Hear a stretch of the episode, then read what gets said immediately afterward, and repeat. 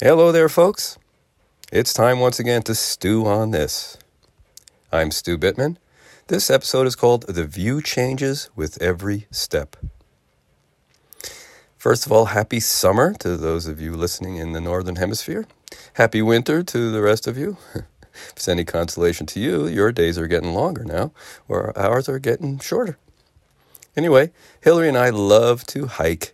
That's our summertime gig. I especially like hiking off trails, up to peaks and up to ridges.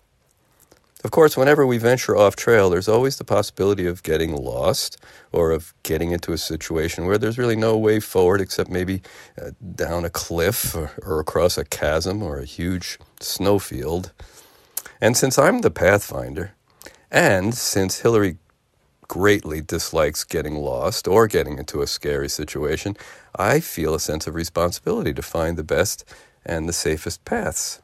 So it's amazing to me how often I don't see a way onward or a way through when I look ahead and I have a thought of, uh oh. But when I get there, a path nearly always appears. The view changes with every step when we're hiking and I love the phrase because it's also a great metaphor for life and an incredibly freeing idea.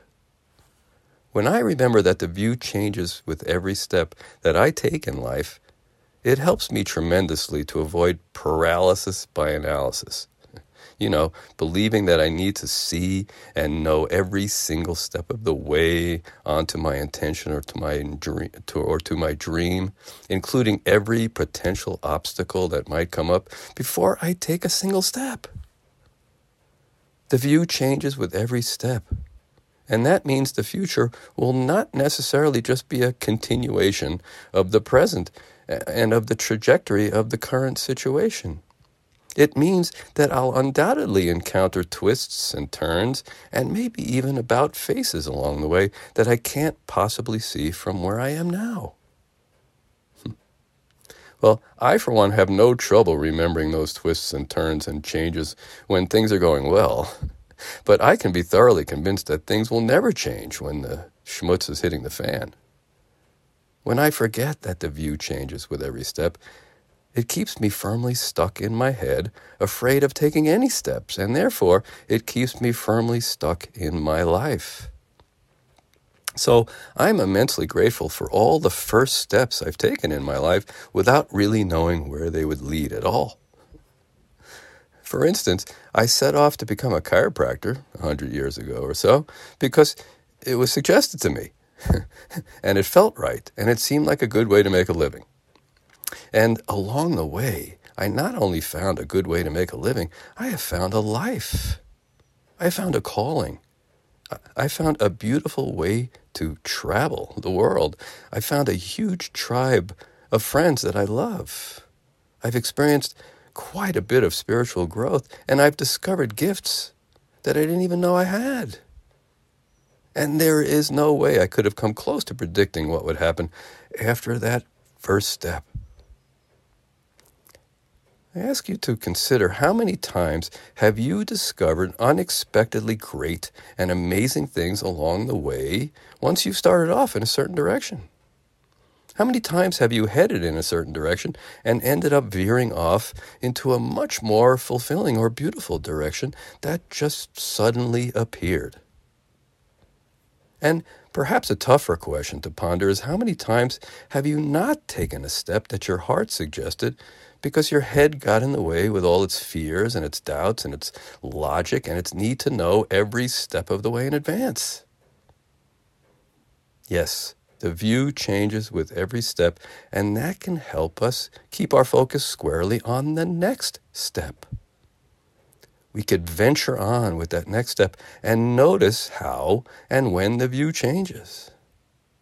And if we make that first or next step consistent or congruent with our values, consistent with our heart, we can't go wrong. Because wherever we end up, there we will be with our values, with our heart, with all our strengths and resources to make it work, to be open to help and support, and to notice new and better directions as the view changes. Yes, indeed. Venturing and noticing works great on off trail hikes and also in life. Hmm. By venturing and noticing on all my off trail hikes, I've honed my skills at pathfinding. I've gotten a lot better and I've gained a lot of confidence that I won't incur Hillary's wrath by getting us into a terrible or scary situation that we can't get out of. In the same way as we venture and notice on our life's journey, we hone our skills at our skills at living and we discover our gifts. We get better at overcoming, at finding solutions, at asking for help at being more resilient, at expressing and experiencing love. And if this sounds hard, I remind you that this is pretty much what we were doing since we were born. Everything we learned, especially early in life, was through venturing and noticing. Wow, as a toddler, I didn't stop trying to stand up and walk no matter how many times I fell over or fell onto my butt. I think that if I had an adult mind back then, and you told me how many times I would have to fall before mastering walking, I might have said, "Oh, the heck with that. Crawling is okay. I'll, I'll just do that forever." and that reminds me, the view changes with every step, and we change with every step. With every step, step, our level of understanding changes. Our level of support from others changes.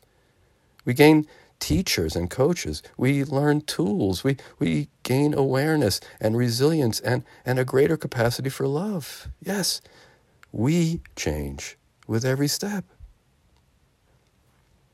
I think that we need to know, or our brain needs to know every step of the way, because we all want a feeling of security and peace in our lives. And this is rather paradoxical because, as loyal stew on this listeners, we know that true security and peace only come from within. They come from knowing that we can't possibly predict the future, but that as we notice and venture with open and willing hearts, as we flap our wings and soar in the direction of love, we can know that we are more than enough to be more than okay. And that the best is yet to be. So venture and notice, folks, and stew on that. I'll see you next week.